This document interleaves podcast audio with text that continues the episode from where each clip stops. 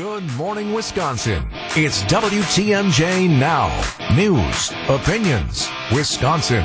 Everything you need to know in the Badger State and beyond. Come give us your thoughts on the Old National Bank talk and text line at 855 616 1620. Old National Bank. Get old.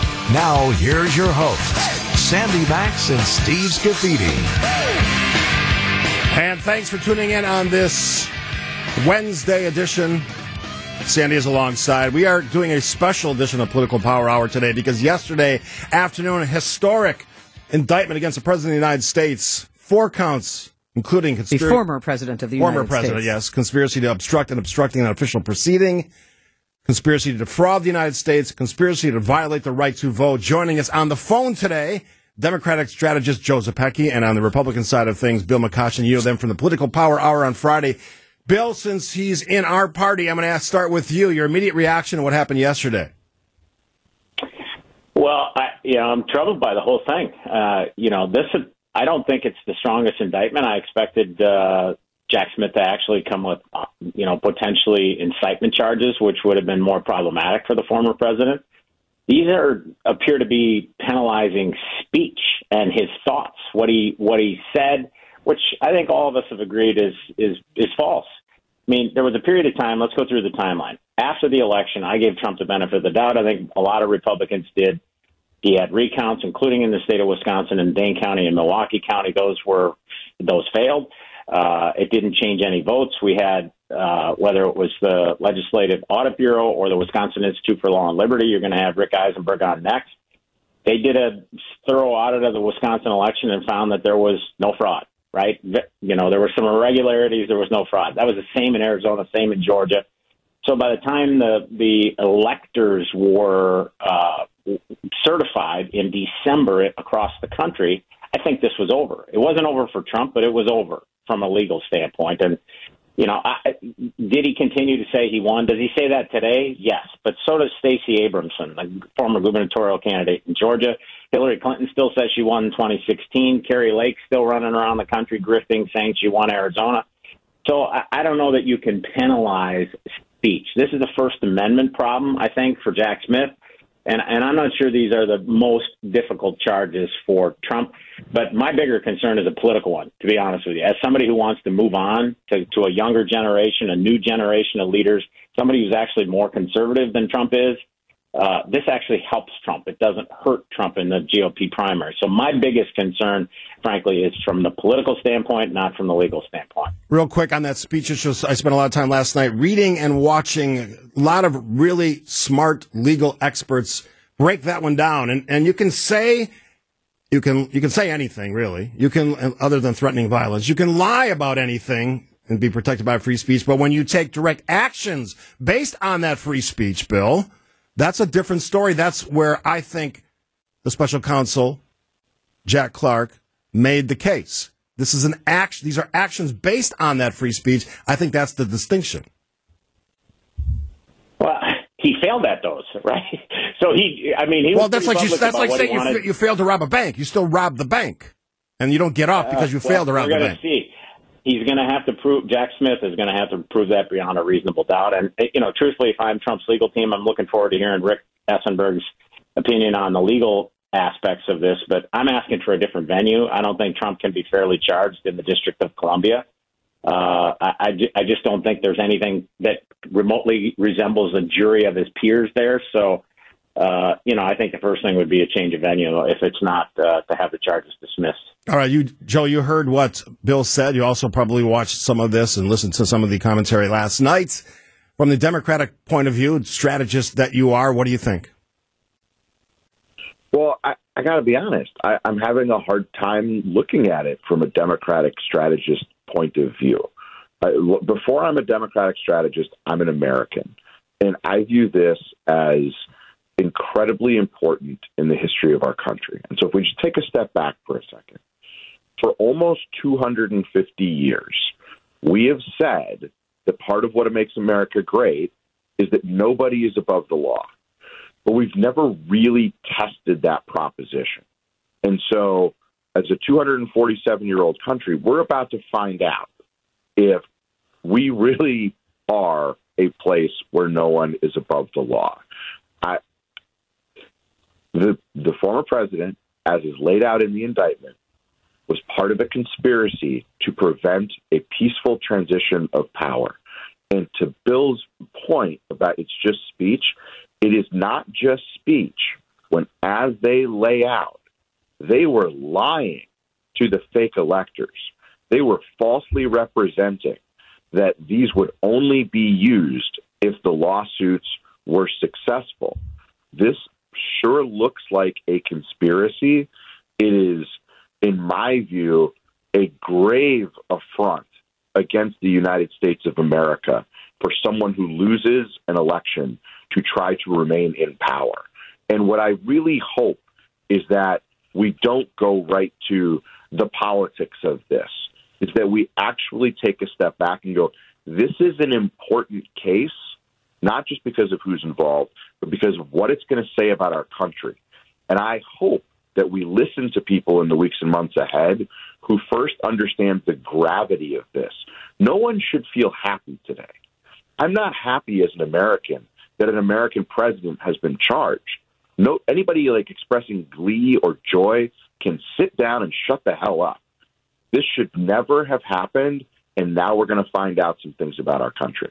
Bill McCoshen and Joe Zepecki joining us in a special edition, edition of the Political Power Hour, along with Sandy and yours truly. So, so gentlemen, you know, we're, we're talking about a president who really has done things that no other president has done before, in my opinion, who has challenged the legality of elections, the accuracy of elections over and over again, both in public and in private. Apparently, if you if you look at what the uh, special counsel has turned up, especially with his conversations with Vice President Mike Pence, Bill, as a Republican, just look short term. I, I I put this in some of our show notes.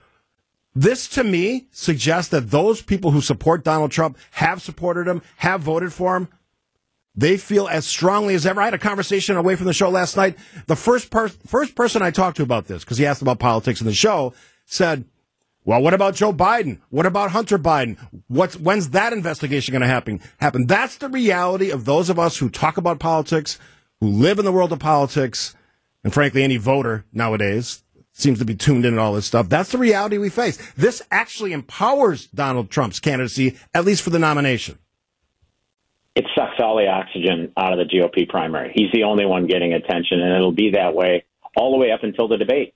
None of the other candidates are going to be able to get any oxygen until August 23rd in Milwaukee. And if Trump shows up that night, they'll get none still.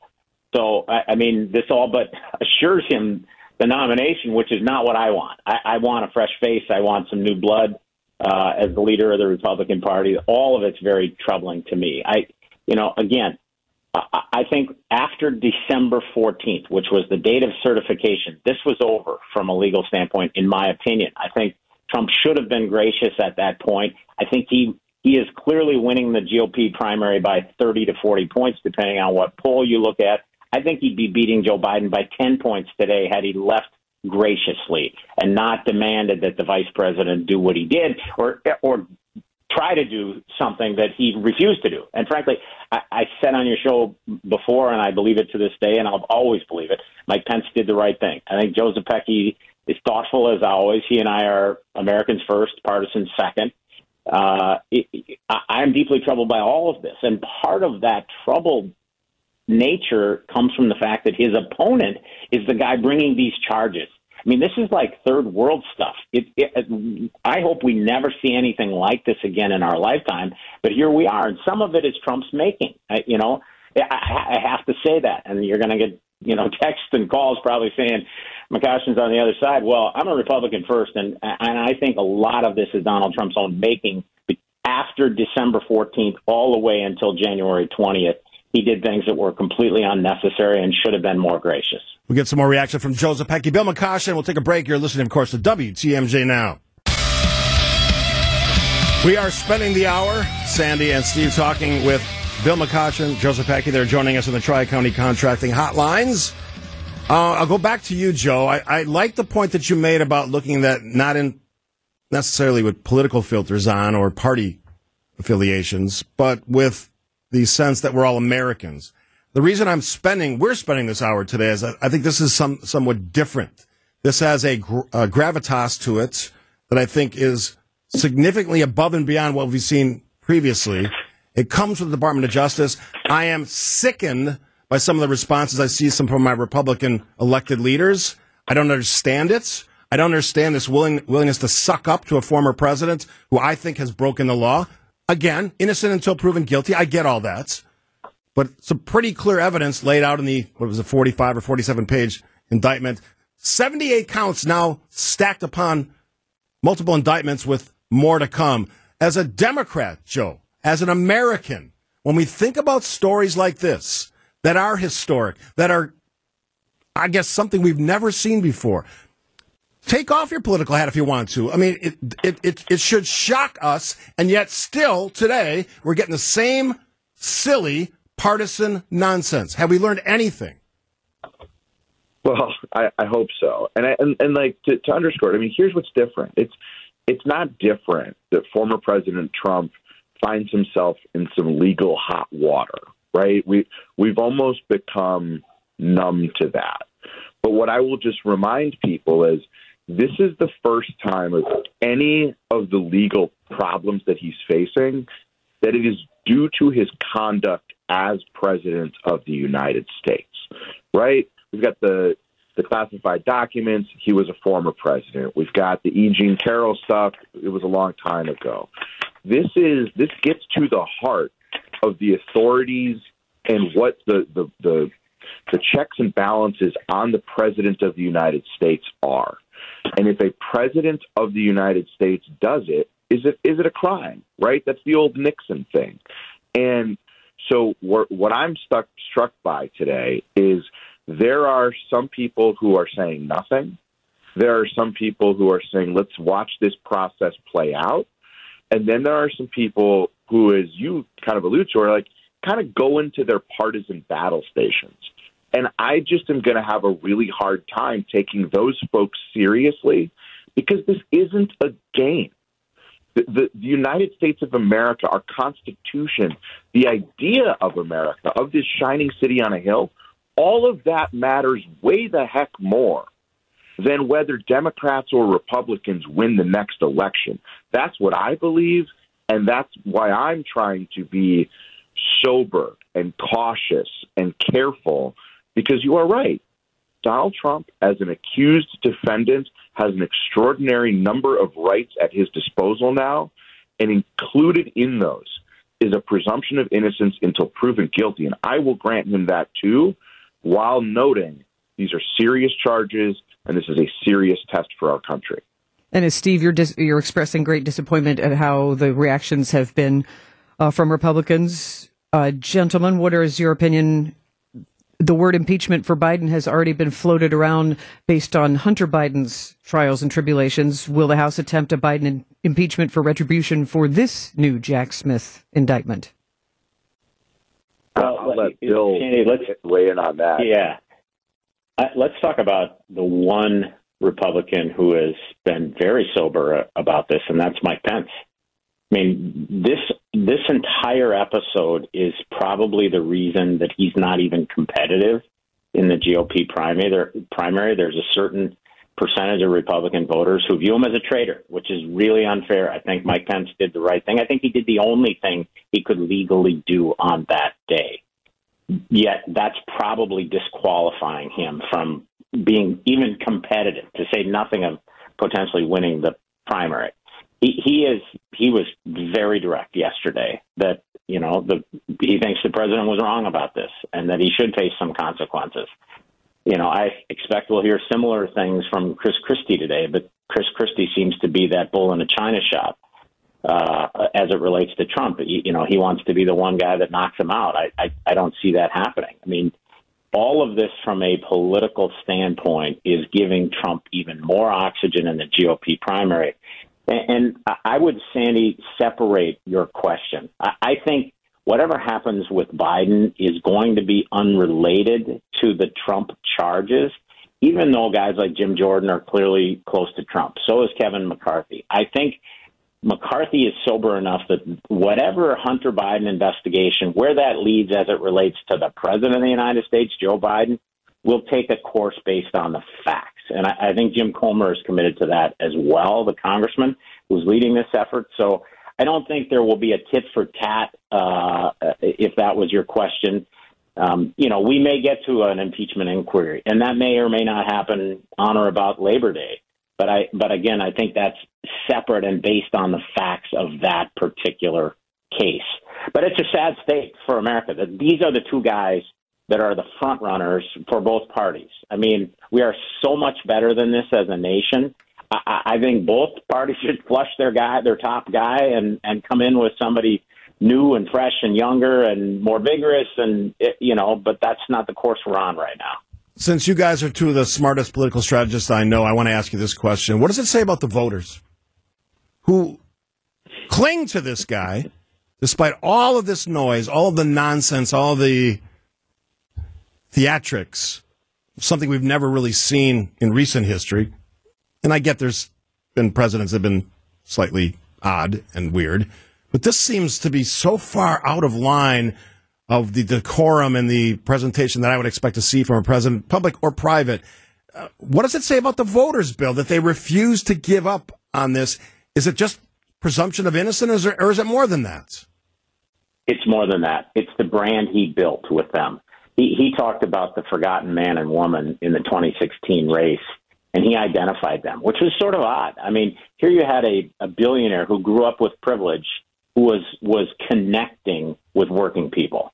I mean, he, he had four times more Democrats flip over than Ronald Reagan ever did. The old Reagan Democrats, which my father was back in 1980. Uh, he he had more working people coming his way. He changed the face of the Republican Party from country clubbers, uh, you know, and C-suite people to working people. And, and frankly, I think I think that was a good thing. And these people still feel forgotten. They feel still left out. And he represents the one guy fighting for them. So the charges in their mind are there. You know, the system is out to get him because he's looking out for them. It's not. Some people will suggest it's about their intelligence. That's baloney. It has nothing to do with that. He represented in their minds somebody who was fighting for their interest, and that will never go away. Regard, I mean, if there's charges in Georgia next week, it'll be the same. His numbers will not go down. I would argue, Bill and Joe, and I'll let Joe speak to what you just said. That it's it's the hardest thing to do is admit you're wrong, and and when you voted for someone like Donald Trump, and you see what's happened post presidency, and frankly during the presidency, it's hard to admit you're wrong. And I think voters are stubborn. They're loyal, immensely loyal. We often get this posed in the context of, well, if, who am I going to vote for if it's not Trump? I'm not voting for Joe Biden. Joe, what do we do with that reality? Well, I, I, don't have all the answers, but I, I would add two things um, for, for the explanation. I think the first is the information environment in which we live and the way that people consume their news is very different today. And it has created spaces where people can get uh, what you know is borderline or arguably propaganda over and over again, and that stuff works. The second thing is, and, and Bill's exactly right. This is not about anyone's intelligence, in my view. I think there is a decades long frustration felt by people in this country at a system that has grown less and less uh, in touch with how people live, what they expect from their government, and what they want this country to accomplish. And that frustration has eroded trust in institutions. We see that across the board.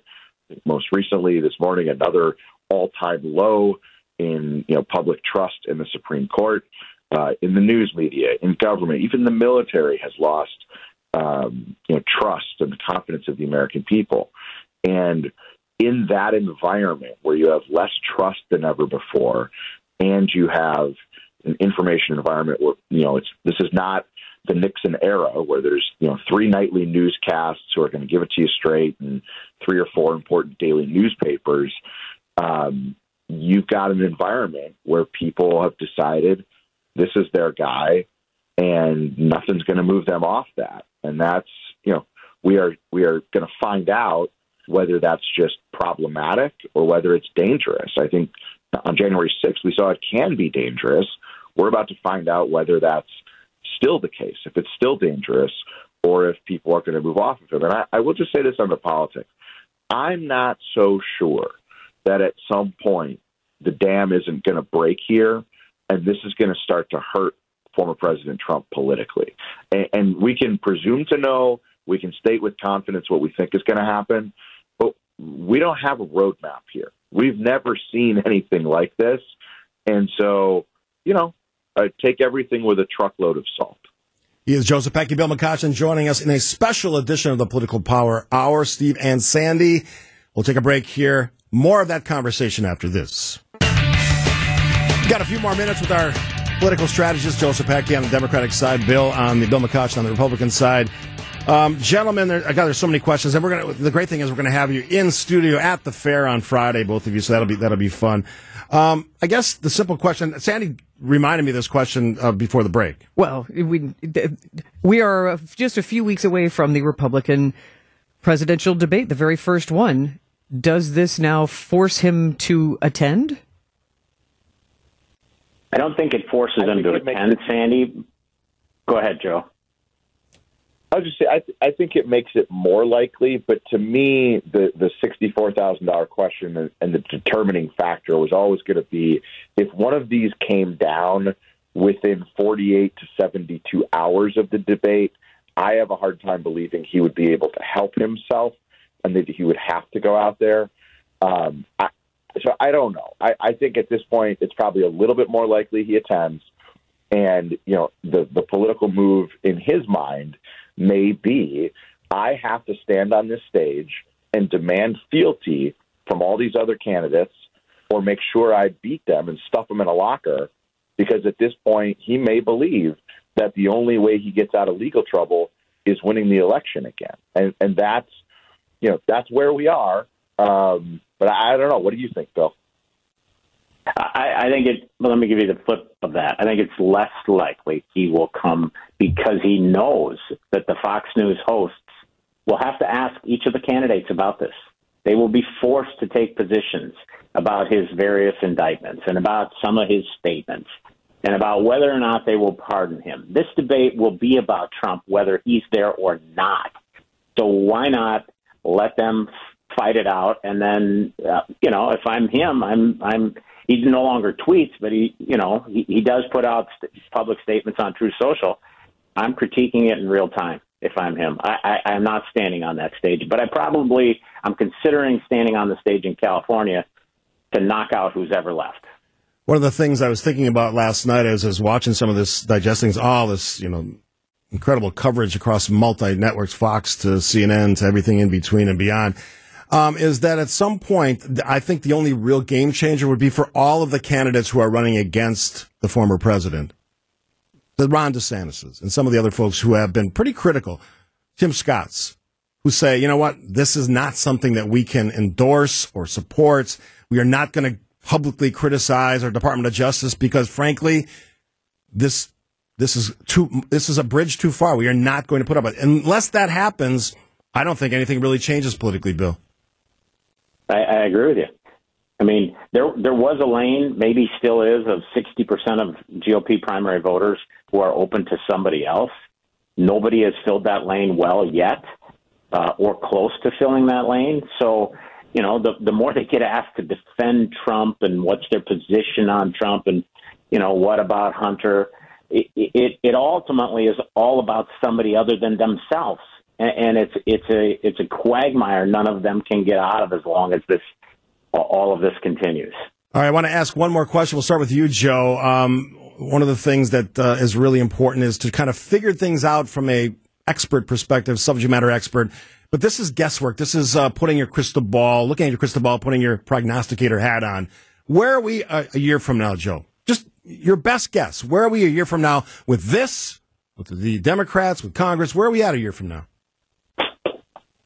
I think the Republican Party is in disarray, trying to figure out how they can navigate stopping Mr. Trump from being their nominee. Hmm. Bill, because I, I, like well, I, I, think he's going to win. I think I think he's going to win the nomination, and then the the timing of this is like by you know by the late spring of next year, he's going to have a ton of delegates and be on a glide path to the nomination. And then the legal troubles are going to get even worse. Then things like plea deals will come into it, you know, will be on the table. And at some point, the Republican Party may have to figure out how can we change who our nominee is. Makes for an interesting convention. Joe, or Bill, rather? It, it does. Uh, let me bring it close closer to home here in Wisconsin. I think that all of this is impacting a potential candidate against U.S. Senator Tammy Baldwin, who's seeking her third term in the United States Senate. This should be a desirable position. She should be considered at least a competitive target for uh, Mitch McConnell. So far, he has shown no interest in the state of Wisconsin. And as of today, there's not a single Republican announced uh, against her. In fact, Congressman Tom Tiffany was the latest to say thanks but no thanks yesterday. So I think the people that are kicking the tires on this are watching whether or not Trump is going to be at the top of the ticket because it does impact their race in the state of Wisconsin. Let's face it. Ron Johnson probably got Trump elected in 2016. He got more votes in the state of Wisconsin than Donald Trump did. Trump didn't have that same benefit in 2020 in the state of Wisconsin and lost by 22,000 votes. So, uh, you know, those two races tend to be tied together. And if if I'm, you know, thinking about spending 10 or 15 or 20 million of my own money, I, got to know whether or not I got a realistic chance. And right now, it's an open question. Gentlemen, I appreciate your extra time today. We'll, we'll uh, jump right back into the fray on Friday, live from the Wisconsin State Fair. I'll close with this. Uh, I love this quote. I, I'm with the former vice president on this one. Mike Pence statement on January 6th, former President Trump demanded that I choose between him and the Constitution. I chose the Constitution, and I always will. Lots of respect for Mike Pence on that statement last night. Gentlemen, we'll pick it up on Friday. Thank you. See you Friday. See you. Thanks. All right. A great conversation from our two political strategists, Bill and Joe. That's why we brought them on, because this is a big day. I know, I know there's some people out there who want to just equate this with all the other Trump noise. It's not that. This is historic. Yesterday was an historic indictment against the president. And it certainly has ripple effects and ramifications. So I'm glad uh, that Bill and Joe were able to join us, and uh, we'll see what else develops Today's Wednesday. By the time we talk with them right. on Friday morning at 9. Yes. And uh, we're going to continue the conversation. We're going to look at the legal implications of this indictment from a legal subject matter expert. My friend Rick Esenberg, president of the Wisconsin Institute for Law and Liberty, will break it down for us. Four counts of conspiracy against the former president. Good evening. Today, an indictment was unsealed charging Donald J. Trump with conspiring to defraud the United States conspiring to disenfranchise voters, and conspiring and attempting to obstruct an official proceeding. The indictment was issued by a grand jury of citizens here in the District of Columbia, and it sets forth the crimes charged in detail. I encourage everyone to read it in full. The attack on our nation's capital on January 6, 2021, was an unprecedented assault on the seat of American democracy. As described in the indictment, it was fueled by lies. Lies by the defendant targeted at obstructing a bedrock function of the U.S. government, the nation's process of collecting, counting, and certifying the results of the presidential election. The men and women of law enforcement who defended the U.S. Capitol on January 6th are heroes. They are patriots and they are the very best of us. They did not just defend a building or the people sheltering in it. They put their lives on the line to defend who we are as a country and as a people. They defended the very institutions and principles that define the United States. Since the attack on our capital, the Department of Justice has remained committed to ensuring accountability for those criminally responsible for what happened that day. This case is brought consistent with that commitment, and our investigation of other individuals continues. In this case, my office. That is the voice of Special Counsel Jack Smith in the case against the former President Donald Trump. Joining us on the phone line, my friend, President of the Wisconsin Institute for Law and Liberty, and a legal scholar and somebody who's argued cases in front of the Wisconsin Supreme Court, Rick Esenberg. Good morning, Rick. Morning, Steve. How are you? Good. I wanted to get your, your thoughts. I spent a lot of time last night after an event watching and trying to digest legal scholar, former prosecutors, I mean, legal experts. And I will say this, and, I, and I'd love to hear what you have to say about what they said, but almost overwhelmingly from really both sides of the political aisle, including some pretty conservative, big, big time attorneys, said the president's in some peril here. Do you agree? No. I, well, let me put it this way. I don't think that the indictment is legally solid, and I could point you to any number of national legal scholars who would agree with me on that. Let's let's narrow it down. Let's talk about some of those areas. Okay. So the the problem with this indictment, and and and you know, Steve, I, I say this as somebody who is most decidedly and publicly not a fan of Donald Trump. I do not believe I'm conservative. I don't think he is. I don't think he should ever, ever be president again. And I have nothing good to say about his conduct, conduct after the 2020 election. But when we're dealing with a criminal indictment, it's a different animal. We have to take a written statute and we have to ask ourselves okay, what are the elements of this crime? What are the things that uh, the defendant has to do to violate the statute? And then ask ourselves if we can prove beyond a reasonable doubt that he did each one of these things. And would making these things a crime raise constitutional problems? The difficulty with this indictment is that what he essentially is accused of doing is trying to persuade people to do things. He's trying to persuade state officials not to certify the election. He's trying to persuade uh, members of Congress to reject the results. He's trying to persuade the vice president that he has the power, um, uh, you know, not to certify the results. And but he's doing it with bad arguments. He's doing with it with arguments that aren't true. And the indictment itself, if you read it, it has to begin by saying, well, you know, he's got a right to challenge the election results. He he has a right to challenge the election results, even if the arguments that he makes are false. But somehow, Jack Smith believes he crossed the line here. But in the indictment, he never really explains why.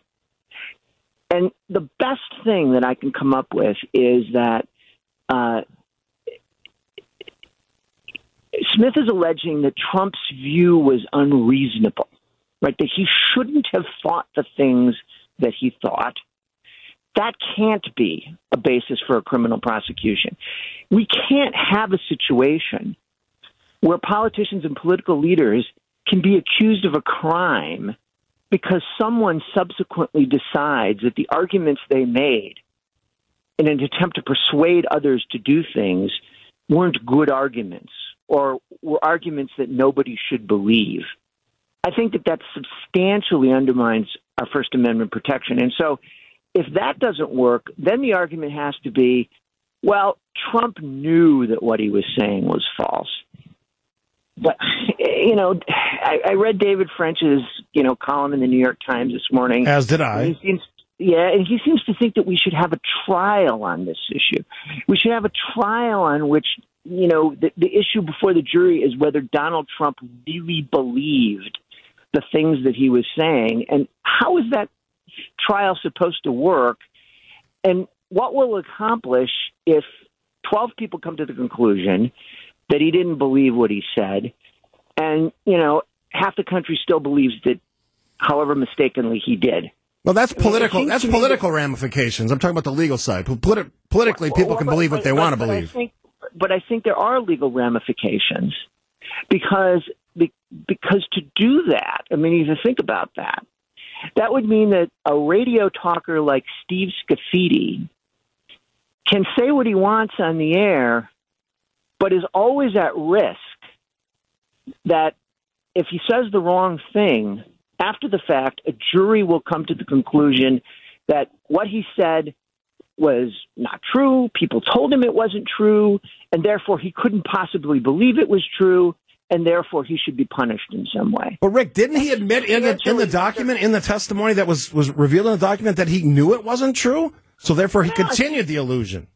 Well, I think that there's an out. No, I don't think so. I think that there's an allegation that at one point he said something that uh, co-conspirator number three, I think that's Sidney Powell, uh, said was crazy. I mean, Sidney Powell was the release the Kraken lawyer. She was saying a lot of things that were crazy.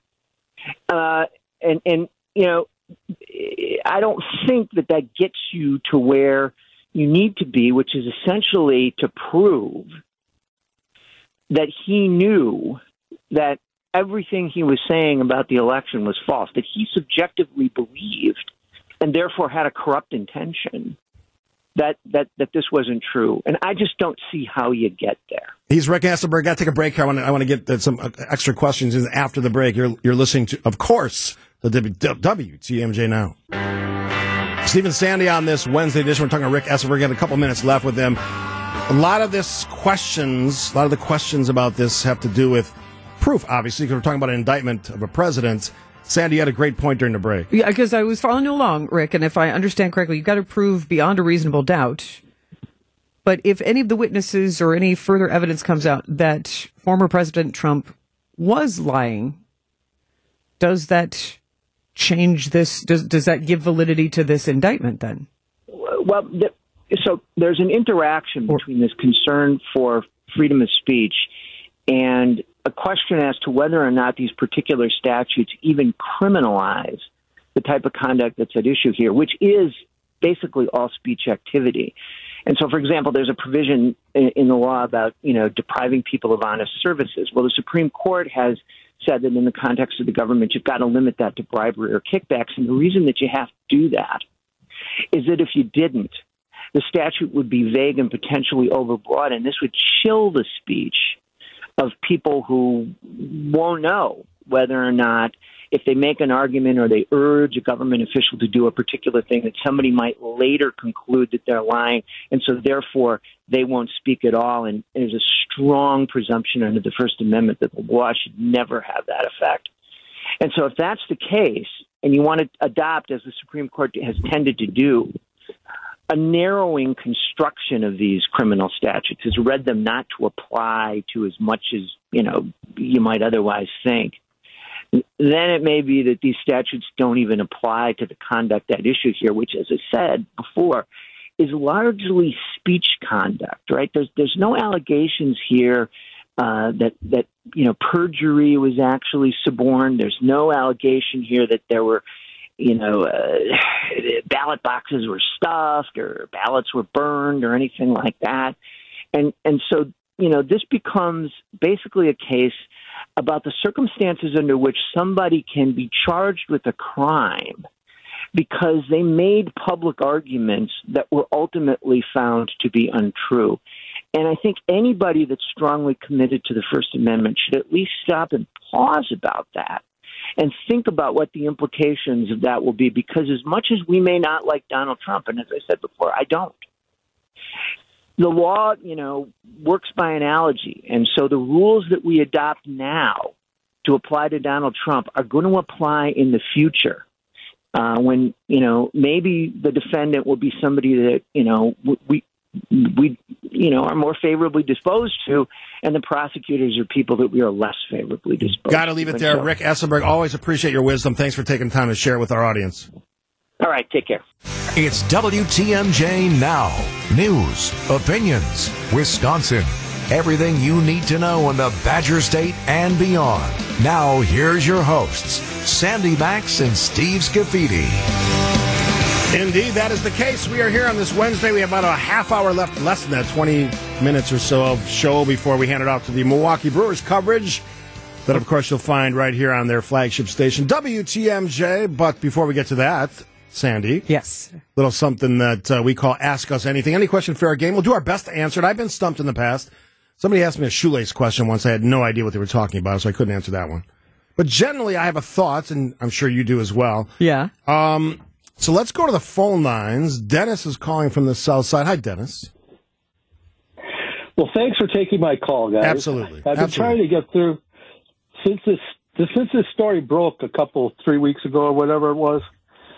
Uh, I've tried to get through on different shows to talk about it, and I found this is probably my best shot to get it on the air. All right. What's your My question? question to you guys has to do with this gentleman who I use that term loosely, who uh, bugged out uh, into North Korea. Okay. Travis King is his name. He's private second class. Exactly. Exactly. Okay.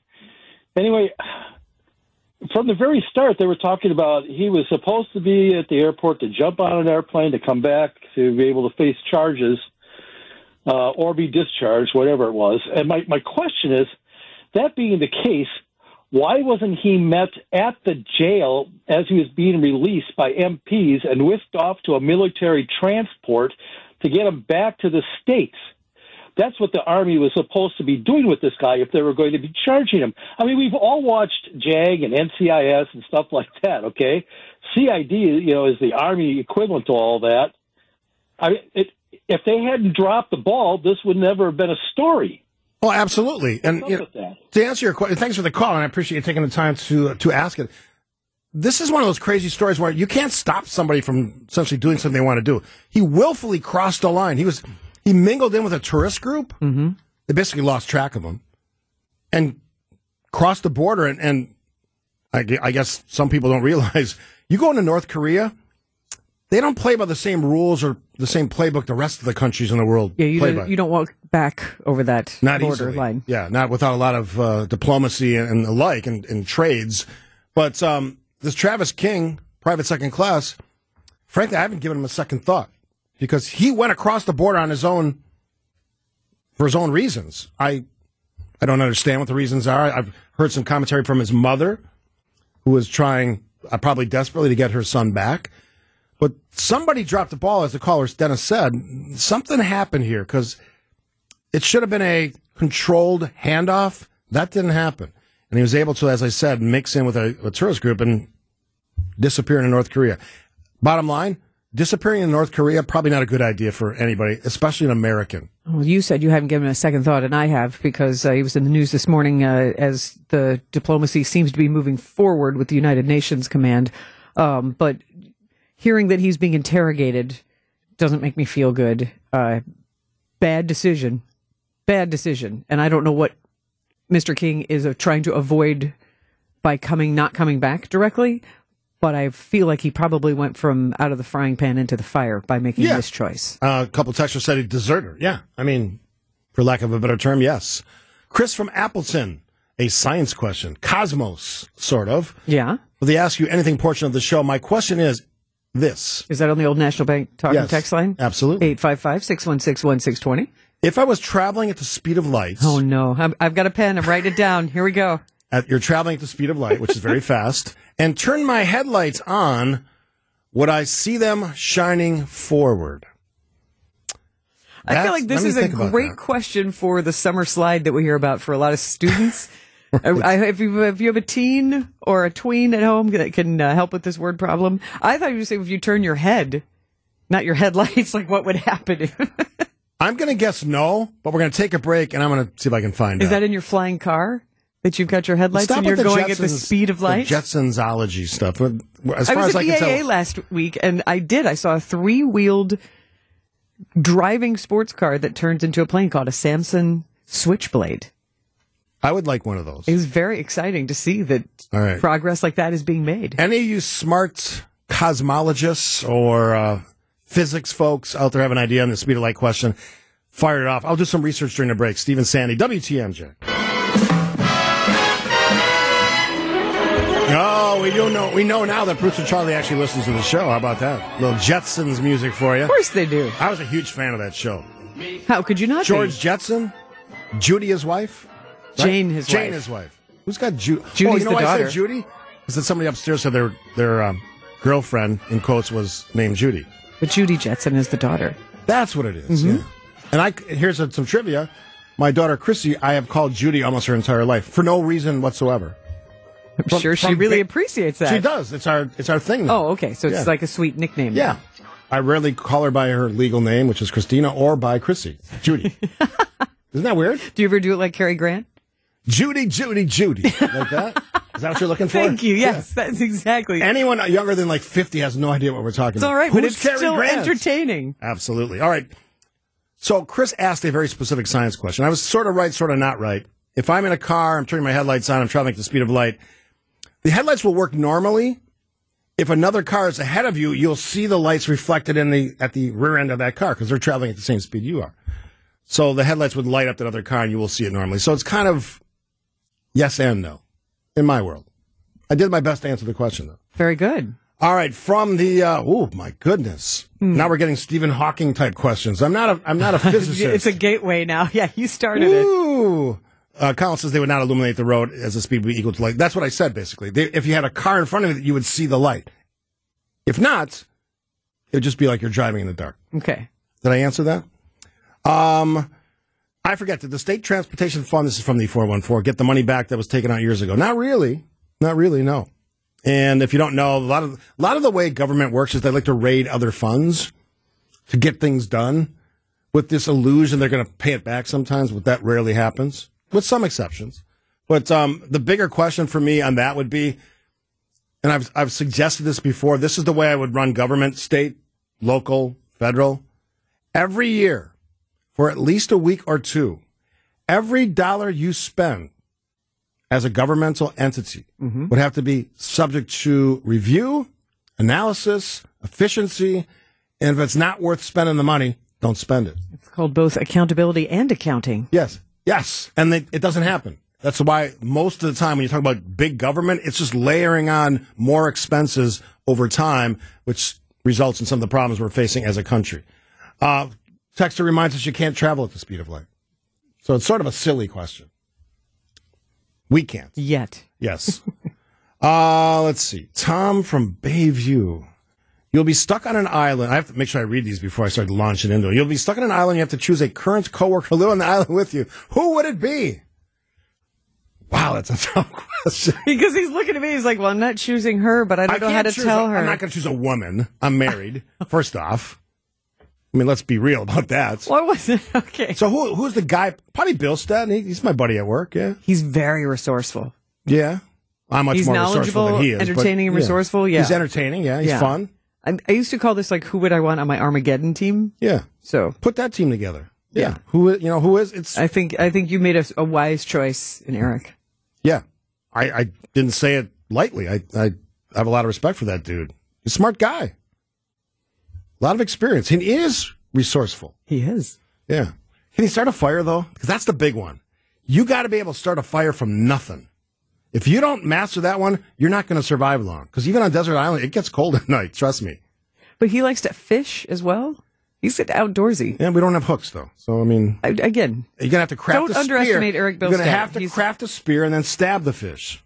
I'm very. I love that you're going to supervise all this. It's, No, I'm gonna- I'm you actively just want someone that you can supervise. You toss that word res- resourceful out. I'm probably more resourceful than anybody at this station. Honest to God, skills on, on many multiple platforms. I don't doubt it. You're about to sell You me You think a it. is going to su- survive more than a few days out on a desert island? The, the guy would be over in one night. He'd be crying like a baby.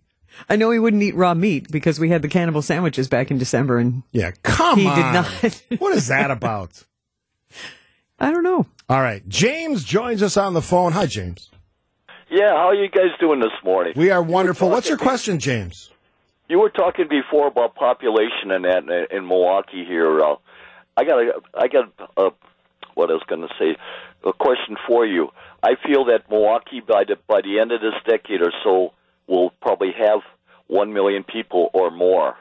And the reason why I feel that way is because the pop, uh, the what do you want to call it, the the party that's in in uh, power right now Mm-hmm. with their open borders and that's going to leave about a billion have us have by the end of this decade or so have a billion people here Interesting. and you're going to and I want want to know what your feeling is on that. I appreciate the question, James. I'll say this: I, you know, as much as we talk about border policy, I've talked about border policy a lot. This country has suffered from a lack of consistent border policy. Whatever administration, whatever party's been in, in power, I don't agree with you that we're going to have open borders forever. I think there's going to be a tightening at some point.